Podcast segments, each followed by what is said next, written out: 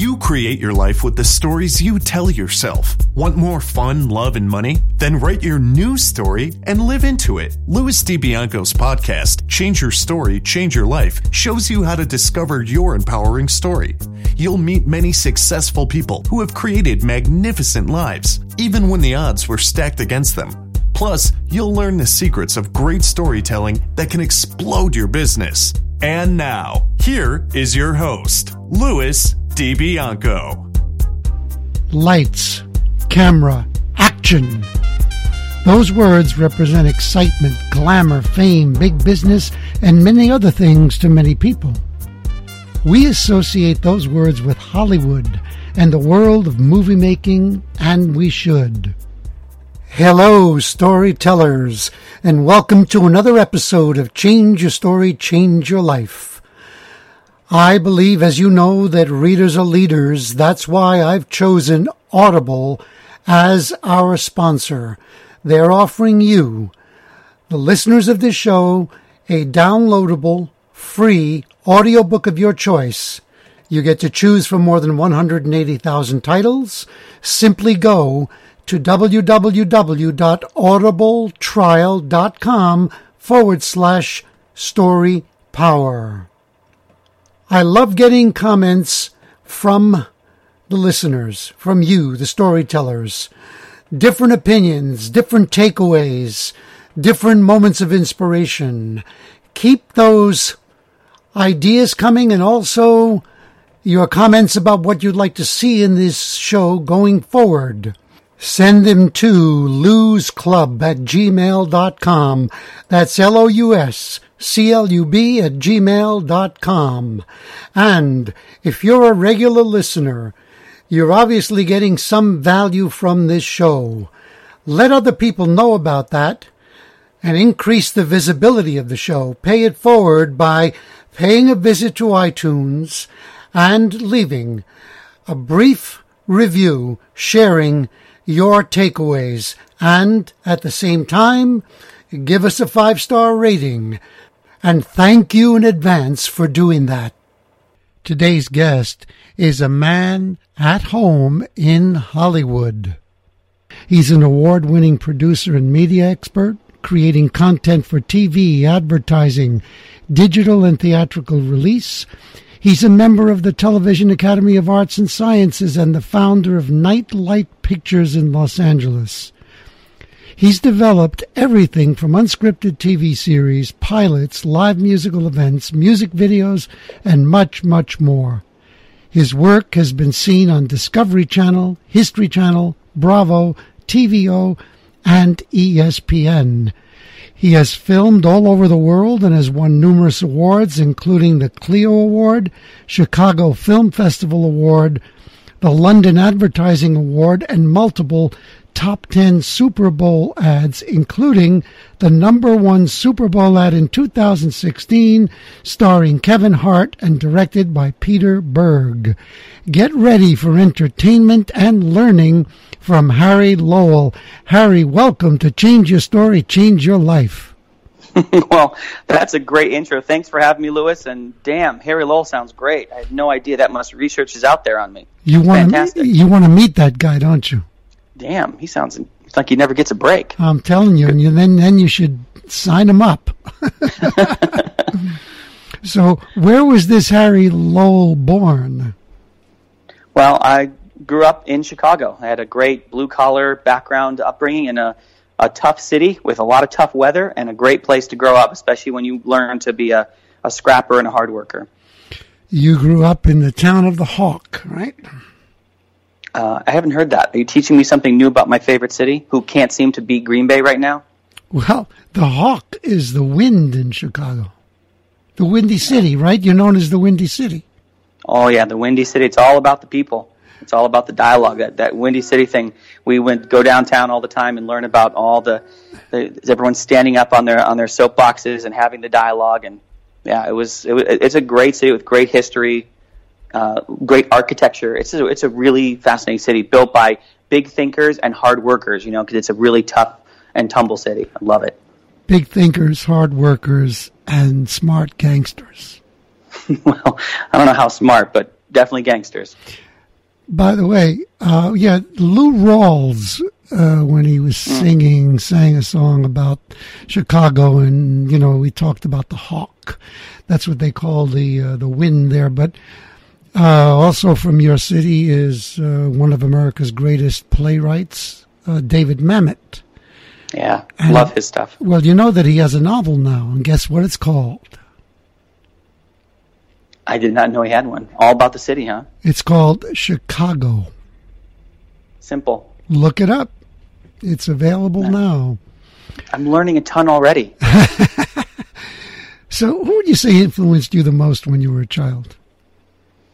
Uh, influenced me the most, I would say it was my, you know, and again, this isn't a cliche answer, but my mom and dad, and especially my dad, because, uh, you know, he was an incredibly hard worker and he was a great craftsman. So he worked in the factory and, uh, you know, said to me he didn't have a lot of opportunities or, or choices when he was growing up. And he always wanted to encourage me to, you know, follow your dreams, do what you want to do, don't follow what everyone else is doing, and, you know, find your passion, which was really great. And he was a factory worker, a welder. He also was a photographer just for himself.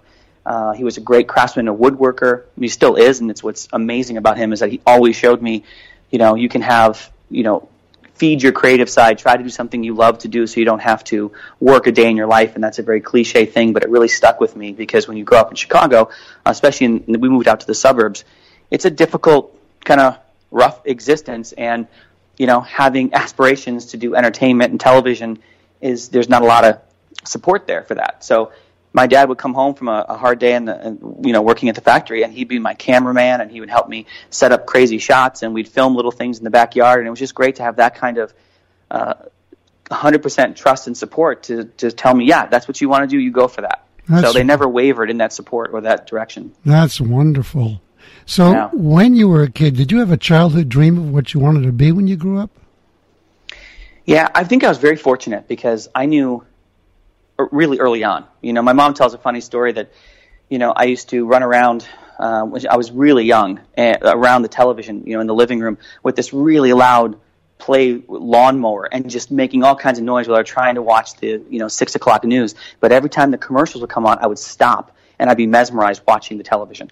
So I thought it was really fascinating that even then, television uh, storytelling really grabbed me. And so whenever, as I grew and I started watching more television series, um, you know, you, you could scream my name, and if I was in the middle of watching a show or something, I couldn't hear you. I was so engrossed in that moment, and I just knew like those. That's what I want to be involved with. Something that's so, you know, that can take a very dismal, cold, gray day in Chicago, and I can be filled up or terrified or electrified from someone's story on this little box. I'm like, how can I be a part of this? I want to be a part of that storytelling. And so, early on, uh, my parents were scraping together money to get me video cameras and let me kind of live out my, you know, what I just, it wasn't even necessarily a thought that this is what I want to do for a living, but I just couldn't stop myself. That's fabulous. So, how did you eventually move into a career in entertainment? Eh, you know, coming from my, my background, we didn't have anyone in the industry or anyone in entertainment or as an entrepreneur even that could help me get that guidance. So I thought, you know, the only place to go if you're going to be a producer is California. So as soon as I uh, graduated high school, I moved out to California and I had some really wonderful people who were phenomenal mentors to me back before they even had the word mentor, but they were just wonderful people who uh, really took notice that I was just working as hard as I could. I was, I felt like, you know, no matter how difficult the project was, I was just living my dream just to be able to be in California and work with anything from my college days to uh, my first advertising gig. But we had wonderful people who, um, allowed me to kind of grow. And the first one was a college professor who helped me get an internship at an ad agency, and that's what really sparked uh, my career move. So it was phenomenal. And that was uh, uh, Mr. Bloom from Cal State LA. Uh, that's all I could afford to go to school, and he was phenomenal. And then at that ad, ad agency, I met some amazing people who just you know, didn't have to, but took me under the wing, saw how hard I worked. You know, I'd be sometimes sleeping at the ad agency. I got an internship doing editing for them and, you know, just took that opportunity and ran with it because I didn't know what else to do. And I thought, my gosh, I'm working on great stuff. So I just ran and ran and sometimes sleeping overnight there and they'd come in the next day and I'm in the same outfit and I hadn't gone home and they really, you know, wonderful people like Pat Shields and Susan Butterworth took notice of that and gave me a chance and said, no, I want this kid to produce this next job and I want this kid to edit this presentation. And, you know, it was, you know, hard work, the things my parents had instilled in me really paid off. And uh, I never felt like I was working. I just felt so lucky and thankful that someone would give me a chance to have the keys to the edit bay and I could actually edit footage that was beautiful and phenomenal. And I just felt so privileged to, to get a chance to do it. And I've never really lost that, you know, that feeling thanks to my parents and, and that upbringing. And I, I still feel lucky today that people pay me to do this. It's amazing. I can hear it in your voice. It's the, uh, you can't hide that. What what obstacles did you have to overcome to really start succeeding?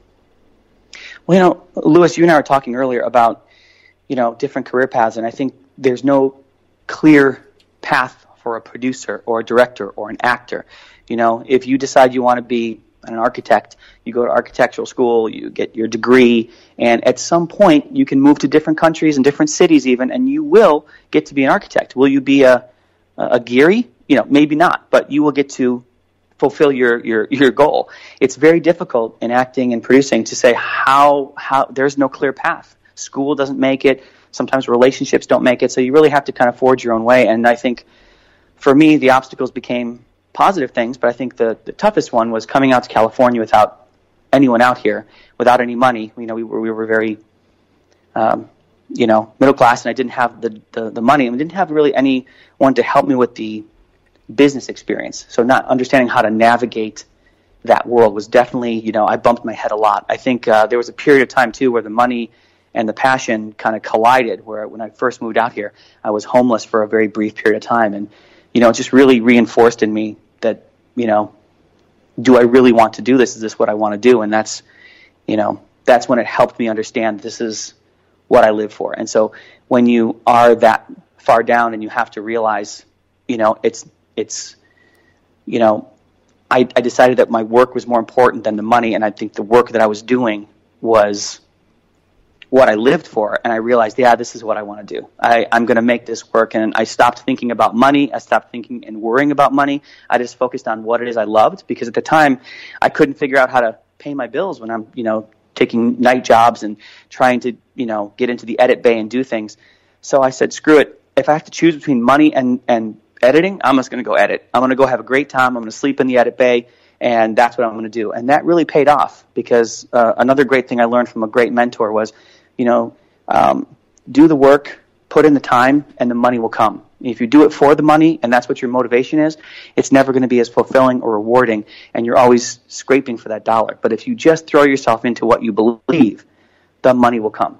Not may not come right away. Sometimes it comes immediately, but you know, I always felt really fulfilled, and I had to choose at that point, and I chose my career. And the feeling I get when I edit, when I we're working, when we're producing, and at that time, it really just filled me up, and I didn't worry about the other stuff. And then it worked itself out, which was very nice. Yeah, yeah, it's it's, uh, it's a great story. What, what would you say is the most wonderful experience you've had in your career, and, and then also the worst?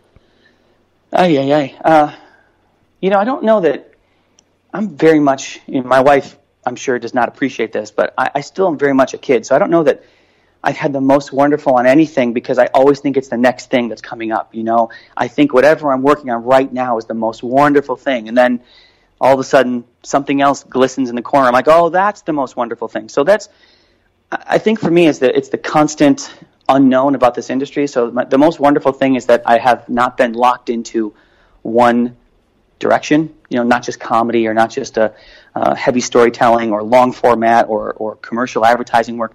I think I've had a chance to do a little bit of everything, and my short attention span that makes it great for me.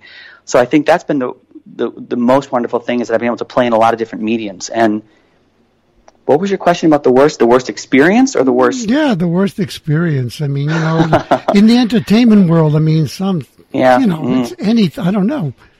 Yeah, I've got, yeah. Well, I would say the worst one.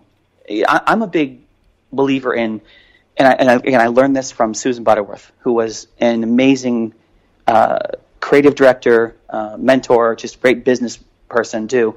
Um, but I learned that being a part of a team, you know, especially as a producer, and your collaboration is more important than the individual, and it makes it so much more fun and exciting when your your ego's been removed, and you can let this gal make a great decision and this dude make a great call, and you're not threatened or challenged by any of that. But now the project's getting better and stronger by adding these people and these individuals to the to each one of the the projects. And so I think for me, having that understanding really made a difference because one of the biggest and worst mistakes I'd ever made was I hired this director that uh, his reel was amazing. I loved some of the stuff on it, and I was desperate to work with him. And so, without checking on who he was as a human being, uh, I went ahead and we, we, we hired him. And at one point, it was contentious on the set, and he storms off like some big Hollywood movie. And I had to, you know, I've never been that angry, and you know, it put me in a whole new category of how to deal with Hollywood.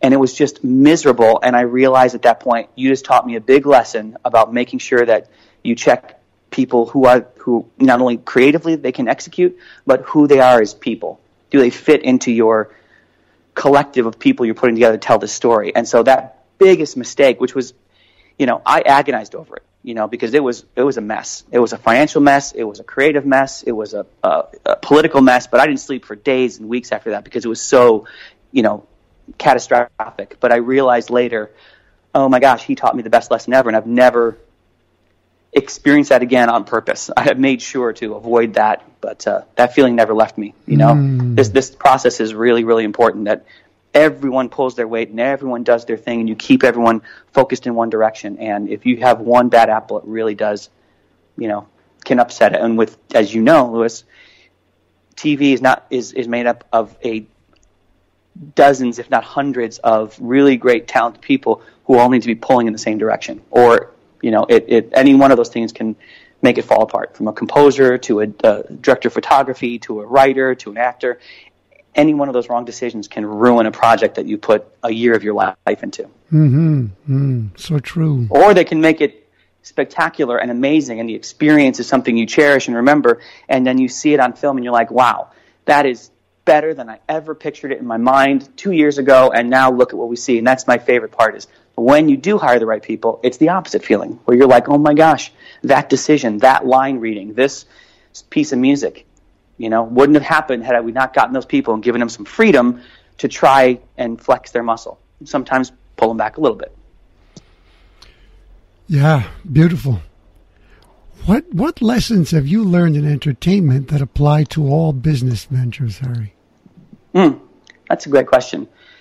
I think the one thing that uh, that overlaps in all businesses, you know, no matter what your business is, is relationships, right, with your clients, whether that's a studio or a network or an advertising agency.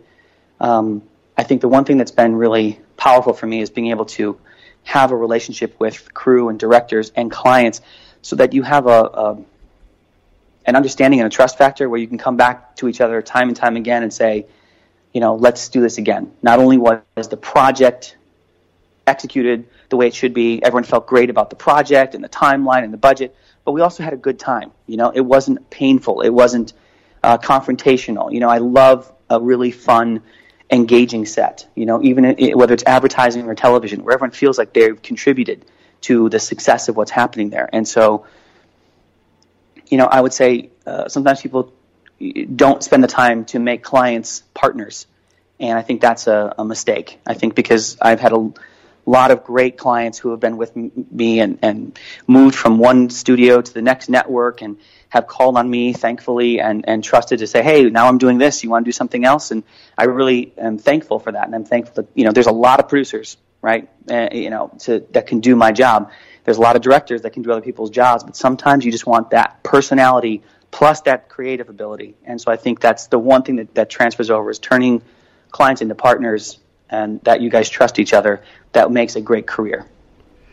Well, as you know, uh, right now, the climate in the entrepreneurial world, especially, is that relationship currency is the highest, um, mm-hmm. one of the biggest assets you can have. Um, that's why you get a company like, is it Zappos, that does so well because of was it Tony Hsieh? His, his his ability to build really spectacular relationships, not only with customers and clients, but with the people who work for him. So that's that's um, a great insight. What mm. what would you say is the biggest obstacle to having a great life in business?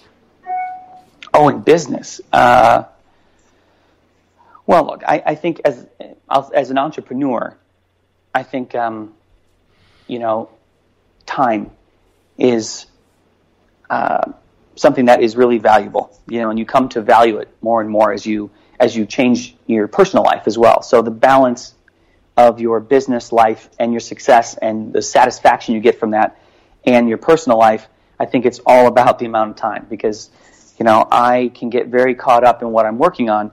And when my wife and I decided we were going to, before we had uh children, she would fly with me and travel with me on shoots and, you know, we could do that kind of stuff. And then once you have a, a child or you're planning to, we had to say, hey, we're going to have to change some of our clients and some of the work that we do because we're going to need to adapt to where we are now in our lives. And I think that, uh, you know, time was always the when you're when you're passionate about something, time is always the the struggle because you want to put time into both thing everything you love. And the two biggest circles for me are family and work. And you have to find a way to to make sure you balance it out as best you can.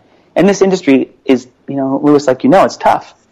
There's a lot of late night shoots, or you have to shoot it in Australia for financial reasons, or you have to work around someone's schedule. So, you know, you have to be flexible and you have to, you know, make sacrifices on both ends to make sure that it all works. And then my wife's been great at being able to be such a big part of making our family so strong. And, and we did change when my son was born. We changed. Uh, you know, I'm, I'm a big believer in evaluating where you are right now. You know, I don't like to plan for future stuff that much, which again annoys my wife, but it makes me very alert and aware of what's going on uh, right now. I'm very much in the present. And so when we decided to have a kid, I said, I- am going to have to change some of these international clients and find some that are local because I want to be able to be home for dinners and, you know, be the dad that my dad was, when, especially when I was young. You know, he was always home. And then as my son grew and now he's getting to be a teenager, so much easier for he and I to Skype and chat. And I think that's one of the best things is that now with him growing and having other ways to communicate, I can take some more projects that allow me to travel for a week or two and you know, and it's it's he and I, you know, have been able to adjust our business and our personal life, and as long as you constantly keep evaluating them, I think you can constantly make your life balance work. But you've got to be aware on a moment to moment basis where you are in your in your personal world. But time is always the the obstacle. Because I got to tell you, I, I could do this shit all day. I love it. Yeah, I know. what is the what are the steps to go from being an employee to an entrepreneur? Mm. Okay. I'm trying to think back when I did my thing. I think, uh, you know, my process was be super poor and it doesn't matter. So you don't have anywhere to fall. So go for it early on. And I had, and uh, that's not great advice because most people aren't at that place. I had really great advice from Pat Shields who said, you know, if you want to be a producer, you need to get on the producer train because right now, Harry, when I was first hired, they hired me to do editorial, and they were very happy with my editorial work. And he goes, but if you want to be a producer, you're going to have to start back at square one on that train. So move over as quickly as you can. So what I always say to people is, if you you really have a passion to be an entrepreneur, one thing you should do is, you, especially if you have are already an employee and you, have got a lot of things established, mortgages and car pay- payments, is you've got to save up money and put money aside so you feel in your head that you have a cushion, right? The second thing I always do is a lot of research, and that's my OCD. So I love to just do research. Like, well, what's it going to be like in that new career I'm looking for, that new business? Like, what are people saying about it? And I love the the. Uh, there's so many ways to look that up, from LinkedIn to uh, TED Talks. You can look up and really find people who are living the entrepreneurial life you want and find out what they did to get there and what they're not just the good stuff, but what was the stuff they're struggling with and what is the stuff they hate, but they have to take care of it. And uh, that even goes to the point where meeting people and talking to some people who have an inspiration to you in that business you're going to, find out what they hate and love. So you, as you're saving your money, you're building up your excitement and also understanding what it's going to be like. Because they're going to, like any job, even working for yourself, there's stuff you hate to do and there's stuff that you love to do. And you just want to make sure that m- the majority of the stuff you're doing is the stuff you love. Because uh, a business can quickly go the other way. If you start ending up having to do 80% of the stuff you can't stand, having a business of your own is not very beneficial. So I think doing that research, having some money in the bank is really uh, important, and talking to some people so you understand what it is you're walking into, but also if there's a way, and sometimes there's just no way to do it, but I think that most of the time there's a way to start a, a side hustle that you can dip your toe into what you're looking to do, right? Uh, I've had friends who have even said, I'm going to work part time for this guy so I can understand. I had a friend who wanted to start a restaurant.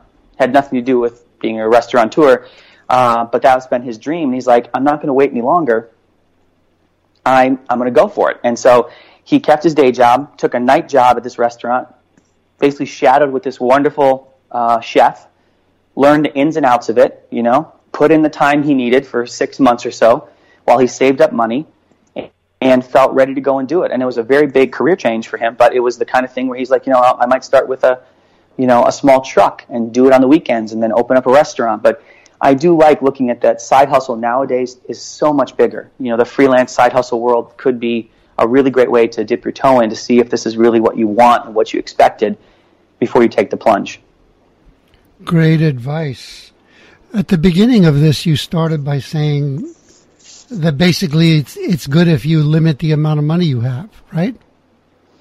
I don't think I said that. I, I had limited money. Um, you know, I don't think about the money. I think more about what I'm trying to achieve. You know, so I I used to worry about when money started coming in, and I was and when I didn't have any money, and I was homeless and I started making money, I was super focused on, and I was uh, I was on staff. Uh, something weird happened. One day, I remember coming in, and some of the people in the office were complaining, and they were saying, "Oh, how come this guy gets to park on the fourth floor, and all of us have to park in the basement and walk up?" And I started thinking, "Yeah, what the hell? How come I got to park in the basement and walk up?" And someone said, "How come his office has a window and mine doesn't?" I thought, "Yeah." How come my office doesn't have a and then I realized I'm like, wait, I didn't get into this business for a parking space or a window. I got into this because I wanted to tell stories. And I started realizing that, you know, some people had given up on their vision for what they wanted in their career and instead focused on what the company could give you in exchange. And so what was happening is they were no longer being fulfilled Instead, they had to find other ways. They needed bonuses, they needed window offices, they needed other things. And I started to realize, I'm like, oh my gosh, I'm fighting for all the wrong things. I said, I was homeless a few months ago, and now I'm pissed because I got to walk up two stairs, and I thought I'm getting farther and farther away from what it is that I love. And that's when I ended up going, I think I want to go freelance. I think I want to put myself out there and try other, you know, trailers and films and other things and what could I do? And that's that's what sparked me to suddenly come back to a realization that I should be thankful and grateful and pursue the stuff I love and not worry so much about the money. So I didn't say I didn't want money because I do like it when it comes, but uh, I've been very successful and it's been really rewarding for me just to not focus on it though. I focus on what I love to do and keeping clients and productions happy and being proud of the stuff we're executing. And I found that that is the, for me, the success that then money does come, which is very nice. Yeah, as a matter of fact, uh, I, I didn't for a moment think that you didn't like the money, but it was an attitude toward it and uh, that helped you a lot. And what's interesting, mm-hmm. uh, you're quite blessed to have that inner guidance system that keeps you on track when you find yourself going off the track. And when you said that about money, I immediately thought of what's his name on Shark Tank? Is it Daymond John? What's his name? The bald guy? Yes. Yeah. Yeah. Well, he's written a book called mm-hmm. The Power The Power of Broke. Okay. I think my wife talks about that book. She she's, Yeah. Yeah. And it's basically that lesson of to become resourceful and not to uh-huh. see the lack of money as an obstacle, but to see it as a uh-huh. as a um, as an inspiration in a way, you know. And that's yeah. uh, that's a very very interesting thing. Just wanted to comment on, on a topic we were talking about briefly before about the balance of time because what jumped to my mind is whenever I'm on a film shoot and I'm blessed as an actor to when there's a wrap I go home. But Right. I look at the techies, the people who do hair, who do makeup, who do wardrobe, and I go, how do they have a life? I mean, some of them, during the duration of a shoot, they don't have a life. Yeah. They're basically there before everyone, and then Yeah. they leave hours and hours after everyone. You know, True. and it's uh, it's it's quite an interesting challenge for a person's life. Yeah, and I think it, it reminds me of a, an athlete's life, or you know, because you, your your career is very consuming, and when you're passionate about something, it's it's very rewarding. It fills you up. You know, you just have to make sure that you are, you know, I think that even when we decided to have kids, and my wife and I loved it because she came from advertising as well, so she understood the business and. You know, so we would go. I would travel. She'd come with me. We'd we'd be in Europe together and stuff, and it was great. And then as your life changes, and you're like, ah, you know, I got a son who's in school. We, you know, we're not able to do that. You know, you have to be able to, you know, and that's why I'm glad the money doesn't matter as much to me because I definitely had to take a, you know, turn down some jobs which were very difficult for me to do because when you're homeless and when you're poor and you come from that mentality, you're very thankful for every job. So turning stuff down is very difficult. It taught me another lesson too, though, which is to, you know, showcase to my son, like, you know, follow your dreams, follow what, you know, aim high and shoot for that kind of stuff. So it, it, it there was a period of time where I definitely had different clients and less clients and turned down some jobs because I really wanted to be, I didn't want to ever regret something like being a father or being at home, um, you know, seeing him in his recitals and doing things. And I, I, I love the relationship we have. And I think that it was important that, you know, at that time, that's what I needed to do. And I wouldn't have felt good if I had chosen one over the other. And so I never look back and go, did I miss an opportunity or waste time? I feel like that gave me another chance to grow and be a different kind of person. And then when it came from that, having a son inspired me to say, I really want to do some powerful things that he will look at and say, wow, my dad is doing what he's using his skills to, you know, be happy and fulfilled. And I, it, it gave me a new momentum when I did go back in and say, let's go get some of the bigger stuff because I can, I can be gone for a week or two now. I won't feel, you know, he and I can talk and Skype and do things.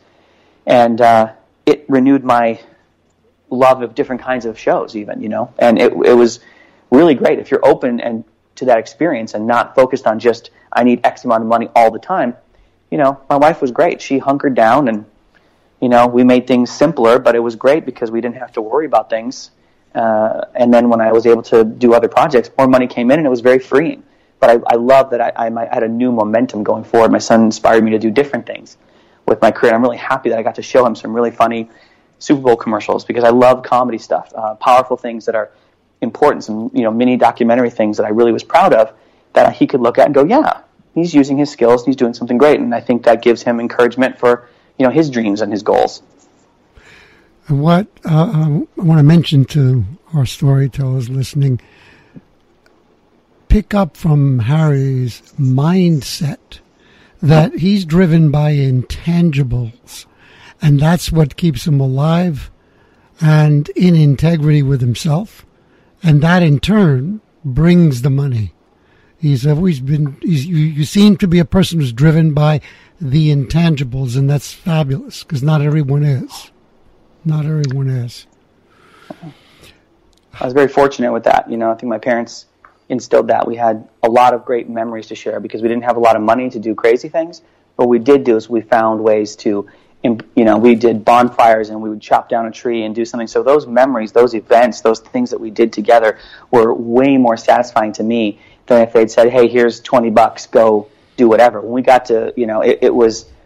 And again, same thing with, with television. I am inspired by what I get to work on and who I get to work on it with. And I still feel like that little kid from Chicago who's like, Are you kidding me that we get to work with this guy and that girl and this person and that, that team?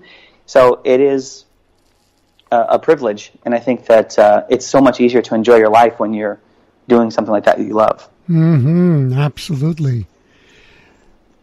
So, how do you craft the perfect pitch for anything you want to sell or achieve? uh, it's funny, you and I talked about that, and I actually have. And I, this I learned from advertising, and this was amazing because it applies to every aspect of my life. And my wife is the one who basically taught it to me. Lisa uh, broke it down one day, and I thought, my gosh, that's a genius. And you can, I saw how it all came come together, and I said, yeah, this is exactly right. Um, I think I have like a in my head. There's if I had to break it down, there's a few things that I think everyone has to do if you're pitching anything to anyone. And the first thing I always say to people is, uh, you have to change your mindset. That, that when you're pitching, it's not about you; it's about them. You need to find out what they want, and it's not about you standing up and doing a soft shoe dance and hope that they like something. So when you change your mindset to go, okay, wait a minute, this meeting's about them and their needs, not about me. It changes your whole perspective. Um, the other thing I always do is it's all about research for me. I want to make sure I research the company, the person, the individual. Uh, so I have knowledge before I go in as to understanding whether what I've got to sell, if it's a goods or a service or a TV show or a pitch, that I know that they may be interested in looking at this. I check in on people around them, so I don't come in wasting anyone's time, theirs or mine. Um, and then I think the big thing for me about crafting a pitch is that before you say anything about what you're there to talk about, you need to qualify what it is this person in front of you, what they need. And so you ask questions and they come back and they tell you because you, you literally ask them like what, what are you guys looking for? What's been working for you? What's not working for you? I read in the news this happened. How did that affect you guys? That seems like it really sucked or that was a great addition. But you start them talking and understanding. So now i'm understanding this person in front of me this client this partner and they're telling me literally what they are looking for, what they're not looking for, and I'm learning how they like to communicate. You know, the way they communicate to me. Some people talk fast, some people are very slow and thoughtful, but I see how they communicate, and now I understand how they want to hear the information. So finally, after I've done the research and we've qualified them and they've talked about things, I now have a clear picture whether what I brought in to talk about is even worthwhile discussing. Because sometimes it's not. And then when it comes my turn to actually talk to them, in my head, what I think is, how can I help this client, this partner across from me. So I got this pitch that I, I see what you're looking for. Is there a way for me to take the thing that I was there to discuss or the one or two things and see if any of them are pertinent and valuable and can I phrase it in a way that solves the need that they just told me? And that changes the whole dynamic, right? Because now I'm not just randomly selling something and hoping you buy my vacuum cleaner, but you told me that you're having a hard time because you just lost your maid and you don't have time to do anything. And I'm like, perfect. I'm here at the right time. Or if you tell me you just bought the brand new, the biggest vacuum on the planet, I know that this is not the right time for me to, to go into my spiel and waste your time.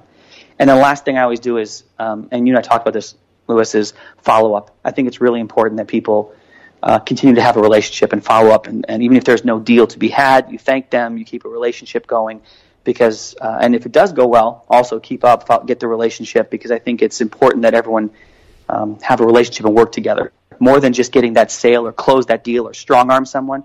I never believe in that. I'd rather have someone who said, "Hey, this guy had a great idea. It didn't work out, but I could work with him." I think there's a relationship we could form here because that usually works out more than me trying to jam a concept down someone's throat and then they they're turned off by the tactic. I would rather them they move from HBO to Disney and many other times, and so maybe there's no deal to be had at HBO. They move somewhere else, and suddenly, like, hey, you know what? I loved when you came and pitched to me. Come and talk to me. Now I've got the right venue for some of that content. And next thing you know, that great, you know, relationship building meeting turns into something else down the road. And I think that's important in the pitch is that you have to understand you may not sell right then, but try to build that relationship that's way more valuable. A relationship that lasts three, five, ten years, way more valuable than the single sale today. It's great advice, and what I'm hearing is that it begins and ends with uh, caring for and respecting people. Basically, yeah. that's it. You know, mm-hmm. um, putting them first. Uh, extremely valuable in any line of business.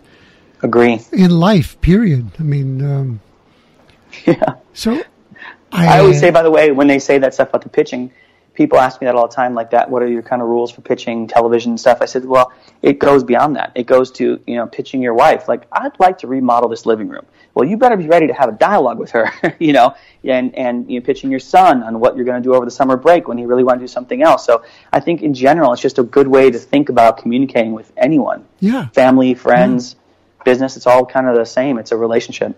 Absolutely. Now, you are passionate about storytelling. How important is storytelling for an entrepreneur?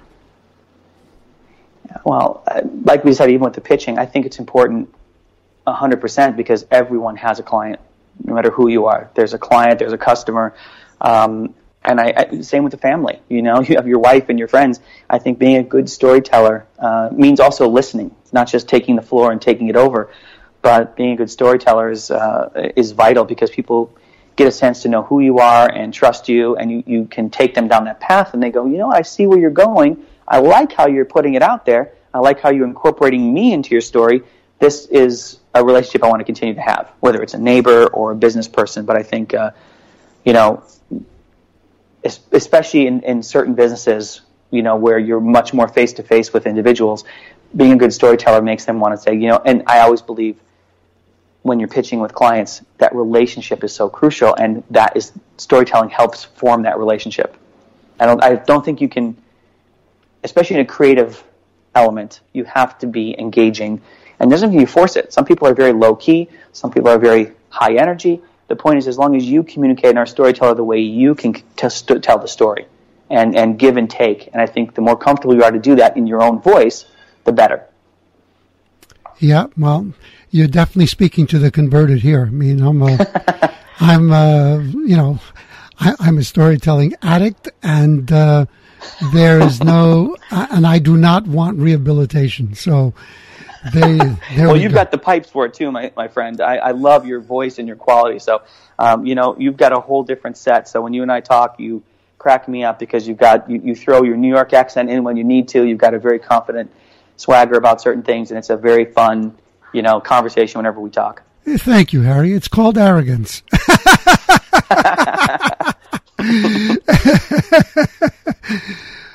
oh, we have to have fun.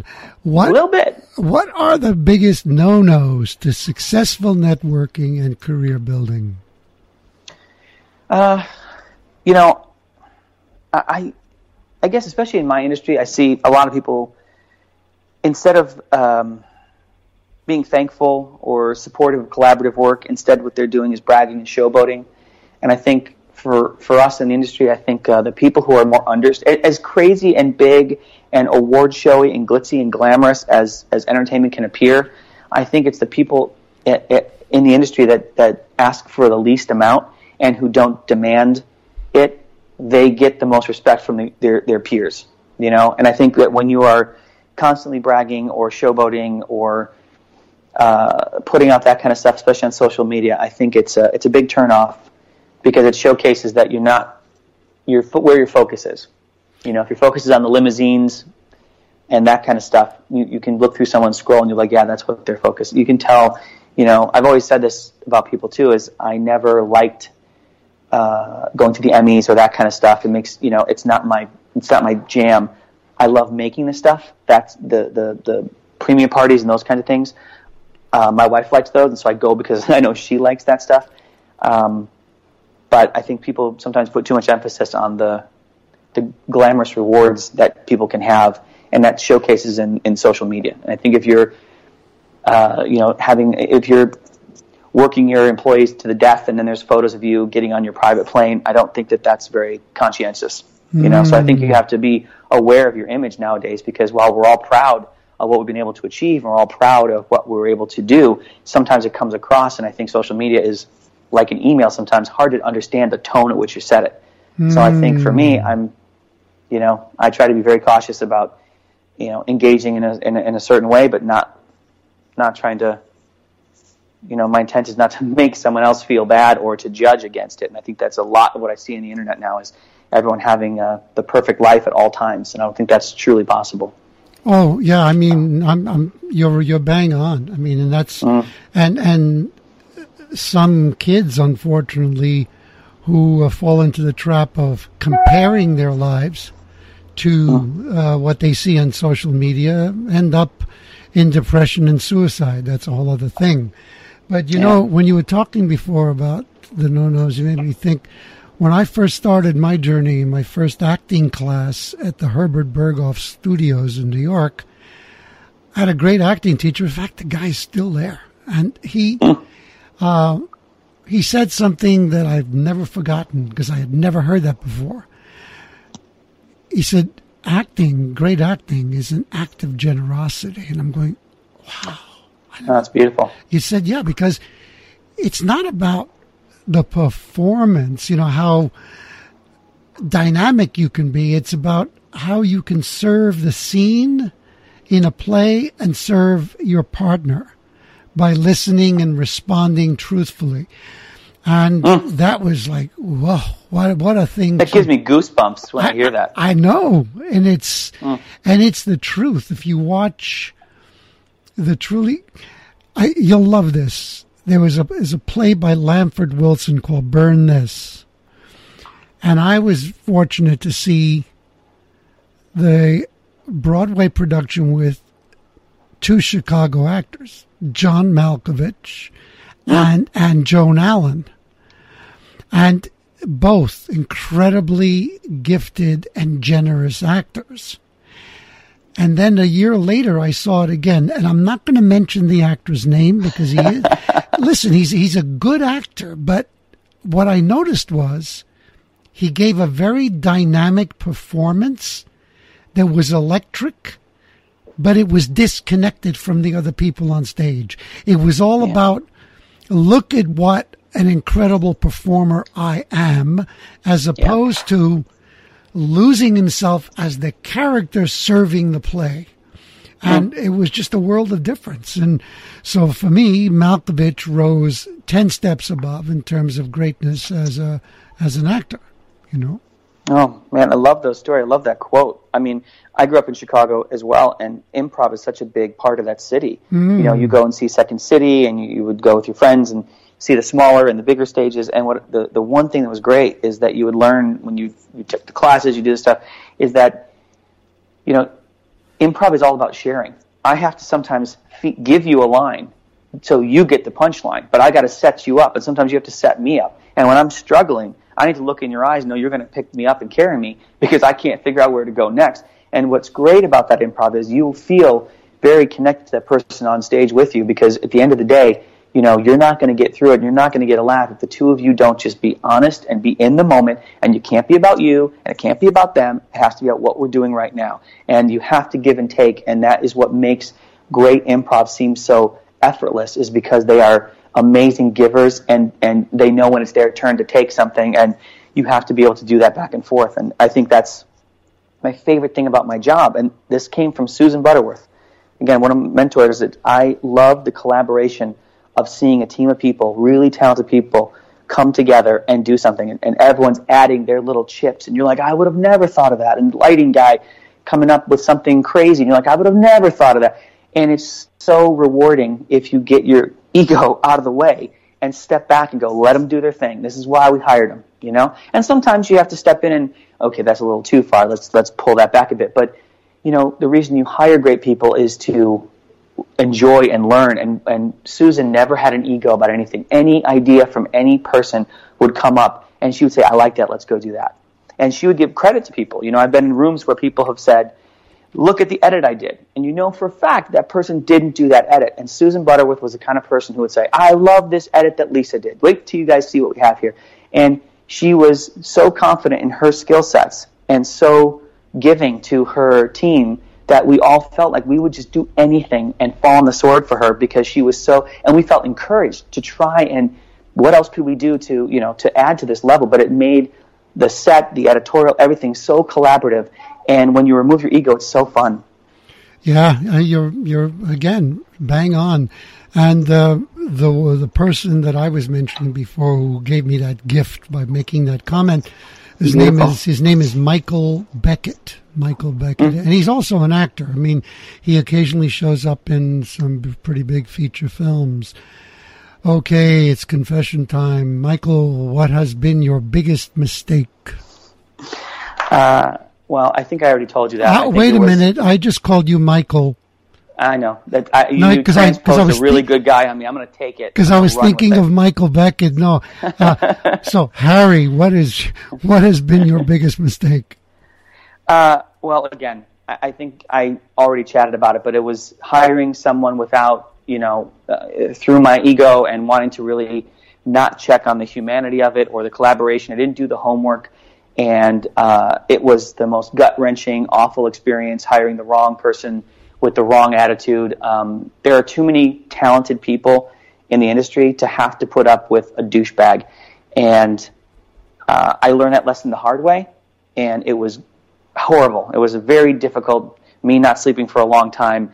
Uh, but that was the first time I'd really been played by a Hollywood game mm. where they thought they were going to just roll over me.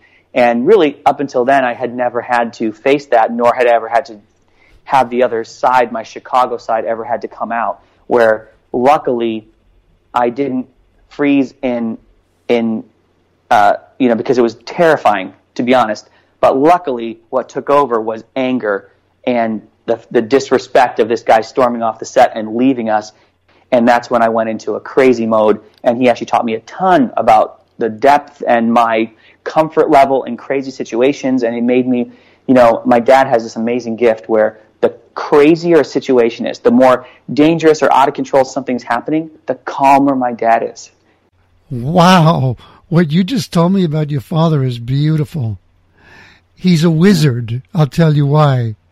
I took a course called Enlightened Wizard, and the first declaration was, I am the eye of the storm. I stay calm and centered hmm. regardless mm. of anything. That's your dad.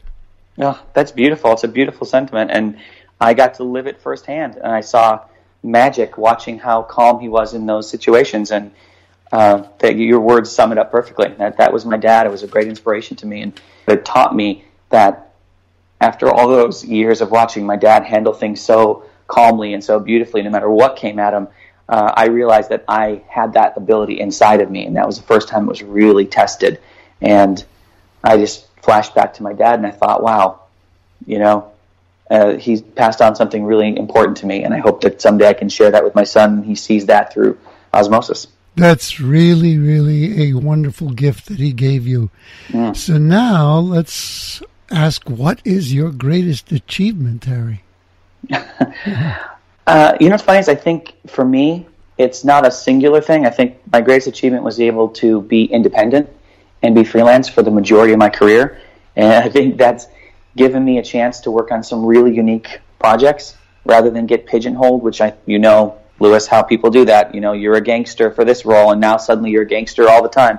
So it was nice to be able to do television or uh, do commercial stuff, do Super Bowl things, do comedies, and and you know uh, important storytelling. So I loved to be able to have the flexibility and the freedom, and that people gave me a chance to do things that weren't necessarily uh, proven on my reel at that time, but they looked me in the eye and said, "Okay, let's I think he's he can do it. Let's give it a chance. So I think the biggest achievement for me is getting the being freelance, being independent for so long, and being able to do such a variety of things and be trusted to to make that work. So I feel very lucky for that. And uh, it is a marvelous achievement, and as you know, it's the dream of almost every entrepreneur. So, mm. what would you say are five tips to immediately improve a person's branding and messaging? Oof. And five tips. Um, they don't have to be five, but let's say even three uh, yeah. top tips, whatever.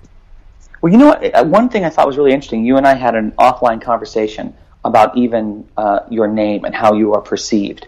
And I think that uh, you know, in the entertainment industry, people always change their name and, and do things like that. I think you really have to take a look at who you are and who you want to represent and who you want to be uh, we all have been given names, and those names might not necessarily reflect who we are. But I think you have to really take a look at. Um, if you, I always hear this too, is you know you want to fit into a tribe, right? So in entertainment, we have more flexibility in our clothing and what we wear, and it, it helps identify who you are.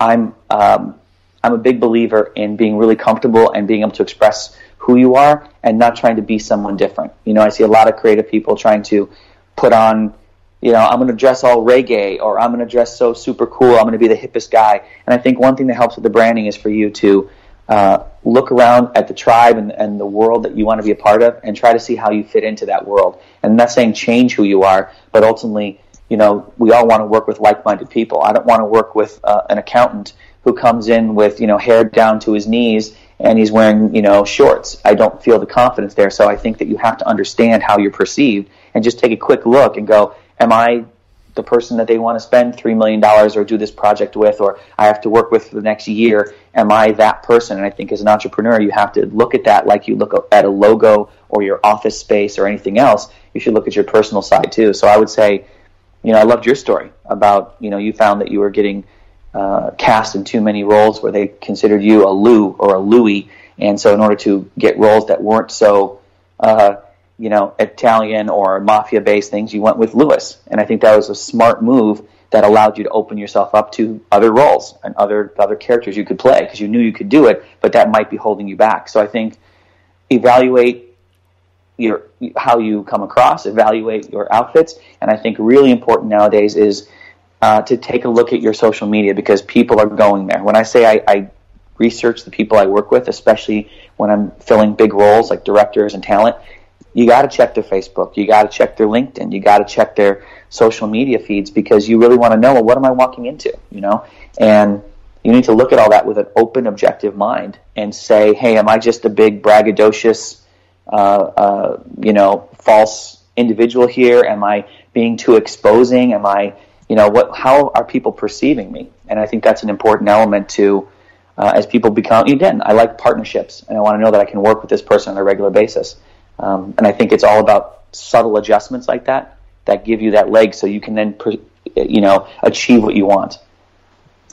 I like that. That's really, really significant. So many people are totally unaware of that, and they go on to Facebook or any of the social media, and they just mm-hmm. um, they're telling a story that is really not uh, empowering them at all. You know? Yeah, agree. You know, right?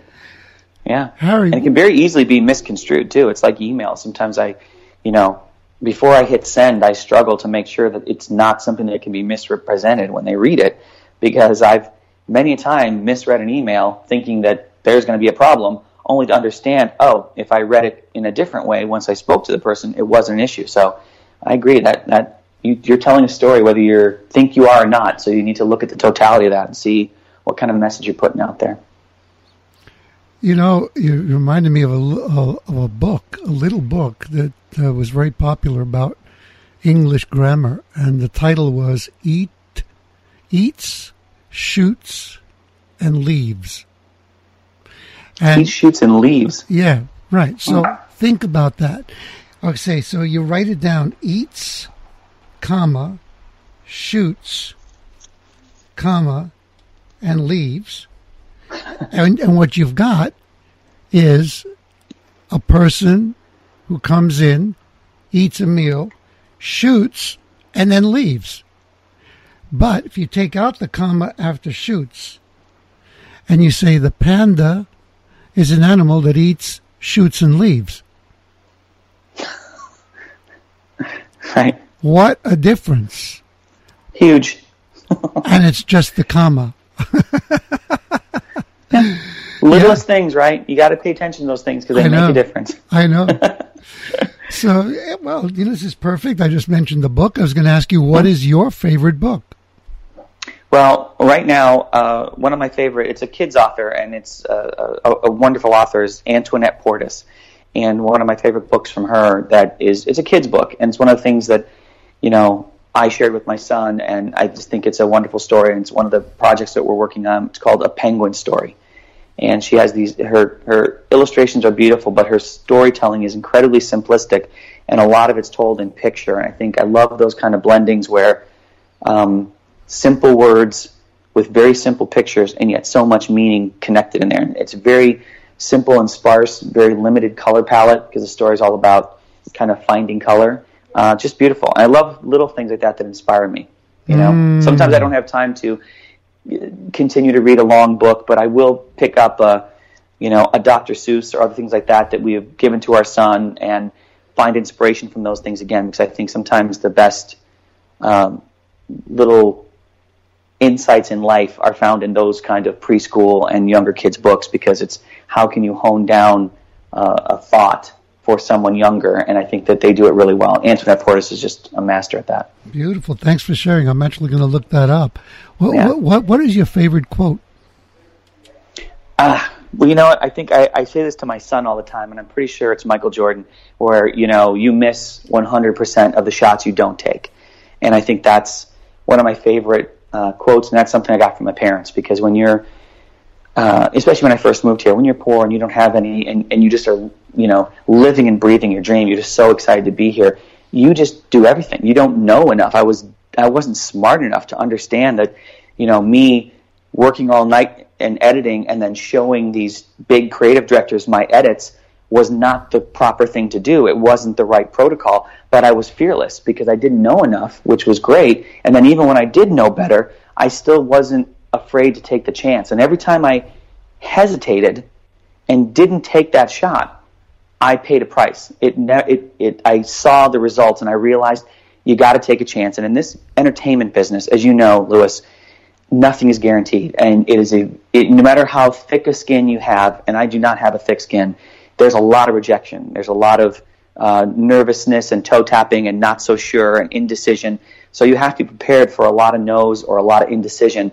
But I always feel like I got to take the thing I believe in and try it. I got to put it out there because it fulfills me either way. Whether someone believes in this vision or doesn't, I feel good that I put it out there and gave it a shot. Mm, that is an important one. It's it's uh, it's a game changer. It's wonderful. Mm-hmm. Harry, where do you see yourself in five years? five years. Uh, I got to tell you, to be honest, I don't plan that far ahead, and I don't. And it my it's to the detriment of my wife. She is not happy about that. But I think I, I live in the moment really well, and that I don't. And I've always believed that I I should keep evaluating things. So I don't like to think today what I'm going to do five years or ten years from now, because I things constantly evolve with your personal life, with your work life, with the industry in general, with the technology.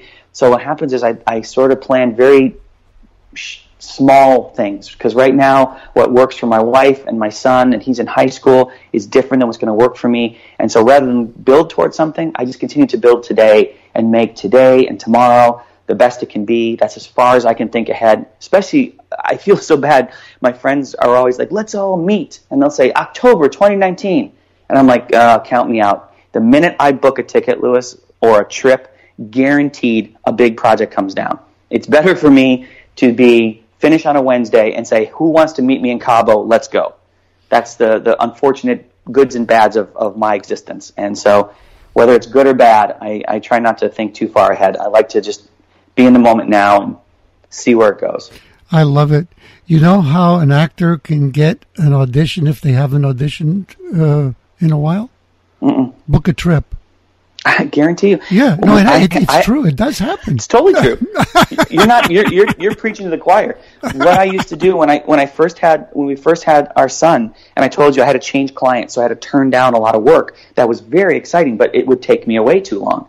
And so what I did was I'm like, shit, I need to get some work, and I can't seem to get it. My wife goes, go take a walk and I would go take a a, a hike, and, and inevitably, while I'm out of breath, sweaty, you know, with bugs on me, I would get a call from Disney or from another client, guaranteed. And it was a joke we have. She goes, "Go take a walk and get us some money," and that's how it worked. You can't think about it. You can't ask for it. You can't sit and stare at your computer or send out more, you know, LinkedIn requests. You just that's not how it operates, is it? That's not the way karma is. Mm. How old is your son, by the way? Uh, he just turned 14. Mm. Big boy. Yeah, wonderful. And what does he plan to do? Let's not. Uh, yeah, I was going to say well, we, can't extend it because I know you're passionate about it. But but in a nutshell, what does he plan to do?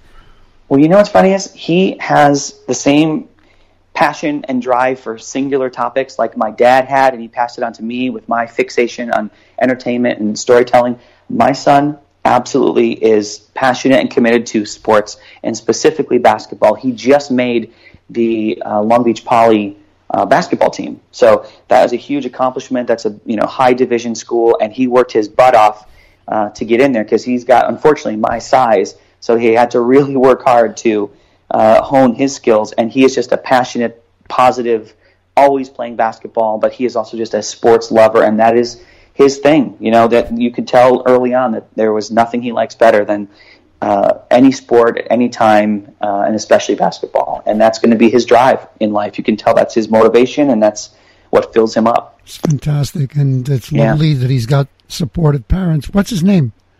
Cooper. Cooper. Named after the uh, hockey equipment manufacturer, because I was sure he was going to love hockey like I love hockey, only to find out that he has zero interest in hockey. Of course, Louis, that's how it always goes. I've got every piece of hockey equipment in every size, shape, and color. And uh, yeah, he wants to play basketball. I, like, I got to throw in a, a small piece of trivia because you said you love hockey. Yeah. I starred for three years in an award winning television series in Canada all about hockey called Rent a Goalie. It was a comedy. and, and, and listen, every that week, awesome. every week we had a real hockey star, and I got to be friends with Phil Esposito. Oh my gosh, that's yeah. a Hall of Famer right there, my friend. I know. Well, we had a lot of them on. I mean, it was wow. every week. It was just an amazing show. Anyway, um, if you could wave a magic wand and change just one thing in the world, only one, what would it be? Oh my, that's a big question. One thing. Uh, you know, I'm gonna, I'm gonna. I heard that my producing partner Ari said something great the other day. This project we're working on is very. Uh, it's all about inclusivity and, and just togetherness, and it's uh, been affecting all of us. It's just a really beautiful piece. And she said, you know, I wish we could remove ego from the world because I think it would it would eliminate a lot of the anger and arguments and fights between people and cultures. And so I'm going to steal Ari's idea and say it'd be great if we could remove the ego. And that's why Ari and I get along so well. When we work on films and shoots, we find people with the same collective mind where we all have a bit of an ego. We all like a little moment in the sun, but ultimately you're not afraid to watch magic happen around you. And I think that if the world did that in a bigger way, we would be a lot more accepting of each other and you know, not not so confrontational and not so me focused. And I think it'd be a little bit of a more peaceful and more nurturing kind of place. Absolutely no argument from me, my friend. That is that is very very wonderful and powerful. Now hmm. you're in the entertainment business, but I get the feeling that you also. I mean, you do you uh, coach uh, entrepreneurs? Do you have programs for them? Well, you know, I I, I was very lucky to have some amazing people who always were there for me. So whenever um, people come to me and want advice or to chat, I am always willing to, to sit and talk with them or mentor producers or have producers shadow me. And there was a really great program that LinkedIn started, which I don't know what they call it now. I think it's like a working ambassador or something like that. But it was basically like a mentor scenario where they would, uh, uh, and they, they asked me if I would like to be a mentor. And it's been a great process because LinkedIn will send me uh, individuals who have questions primarily entertainment based, and then I'll work with you know editors who want to become writers and uh, young people who want to get into the business and just help them with some thoughts and ideas and some inspiration. And I, I really believe in giving back because I wouldn't have been I wouldn't have gone anywhere had it not been for the generosity and the support and the encouragement of Pat Shields and a Susan Butterworth. It, it changed. It made all the difference for as difficult as days are sometimes those words and those pats on the back from them just really keep you going and, and change my life. So I'm always happy to help people out and hope that I can give back a little bit of what they gave me. That's fabulous. And do you also have any um, programs that people would pay for or not? Pay for? No, no I, I, think no. Uh, Ari, we, we were she was talking about doing kind of a lecturing series, and so we haven't really because my schedule is so tight. I really do enjoy speaking. And so we're trying to do more of that if I can free up my schedule because I do think that's something that I would enjoy. And so we're working towards that. But right now we don't have anything that's, you know, public consumption. So I usually I always ask, how can people contact you? Do you want people to contact you? I love hearing from people. We're all people, and you know the best way for me is on Instagram. Uh, my handle there is at good producer, and usually we'll post things up, what we're doing behind the scenes, kind of some fun stuff. And I love people to DM us there and, and conversation as well as LinkedIn. Um, LinkedIn is a great place to, you know, especially for our industry, Louis. So many people move around, and LinkedIn has been just such a fantastic foundation to not only interact with people, but also to track people because people move around this industry. They go from one network to the next one, and LinkedIn is uh, the really my favorite place to keep in contact at all times. And on LinkedIn, what is your handle there? Uh, just Harry Lowell, L O W E L L. Beautiful. Any final thoughts for our storytellers today? Uh, final thoughts. Uh, you know, I, I have to say, Liz, I I don't really have any final thoughts except to say that this experience with you, listening to your podcast and what you give to your listeners and the experiences you bring and the dialogues you have with your guests, including me, and, and how crazy our process was. Uh, just because of we we missed East Coast times and, and West Coast times, and you've been so patient. I have learned a lot, and I think it's always great to reach out and take opportunities to meet new people. And this has been great for me, and I really appreciate what you do on your podcast and that you thought enough to have me on it. Thank you so much. I totally received that, and uh, I want to thank you because uh, you your energy, besides what you say, is your energy um, backs it up, and and it's in, it is it's inspiring. You've inspired me, and I know that you're inspiring our storytellers, and that is a wonderful contribution. Thank you again. Thank you, and please tell my wife that because she's less inspired. She's more annoyed. But I will let her know. I'll pass. Well, that that's because she's with you every day. yeah, that's a little too much for anybody. and thank you once again, storytellers, for spending time today with me and Harry Lowell. This is definitely another one for you to generously pay forward. Let people know they can enjoy this podcast on iTunes, Stitcher, Google Play, TuneIn Radio, and at the website changeyourstorypodcast.com. Go to the website and download the gift that I have there for you a free ebook called Storytelling Secrets for a Rich Life in Business. It will definitely expand your view of and enhance your power of communication. Once again, I'm going to emphasize that readers are leaders, and you have access to any audiobook of your choice, choosing from more than 180,000 titles. Go to www.audibletrial.com forward slash story power. Download your free audiobook and get one month absolutely free of all of Audible's service. This was a very interesting interview for me on many, many levels.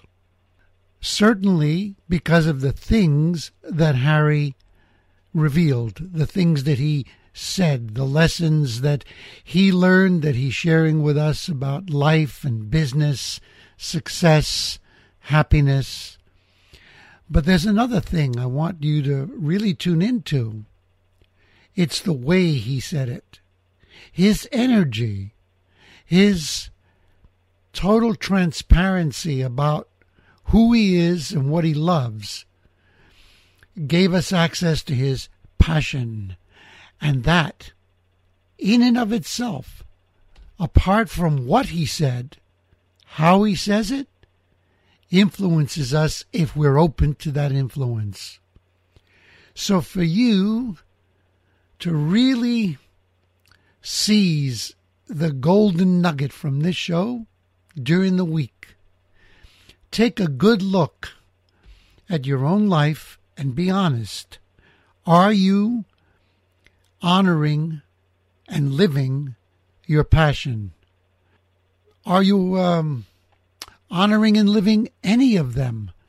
You don't have to, if you discover that, oh, you know what, I'm really not doing what I'm totally passionate about. Well, it doesn't mean that tomorrow you have to quit your job or stop doing everything that you're currently doing, but you can begin by nurturing at least one of your passions. And then let that momentum grow and perhaps nurture another. And you may come to a point where you decide you're going to take a leap into an entirely new story that allows you to live your calling which we all have, that essential passion to live that full out. What I like to call to live out loud.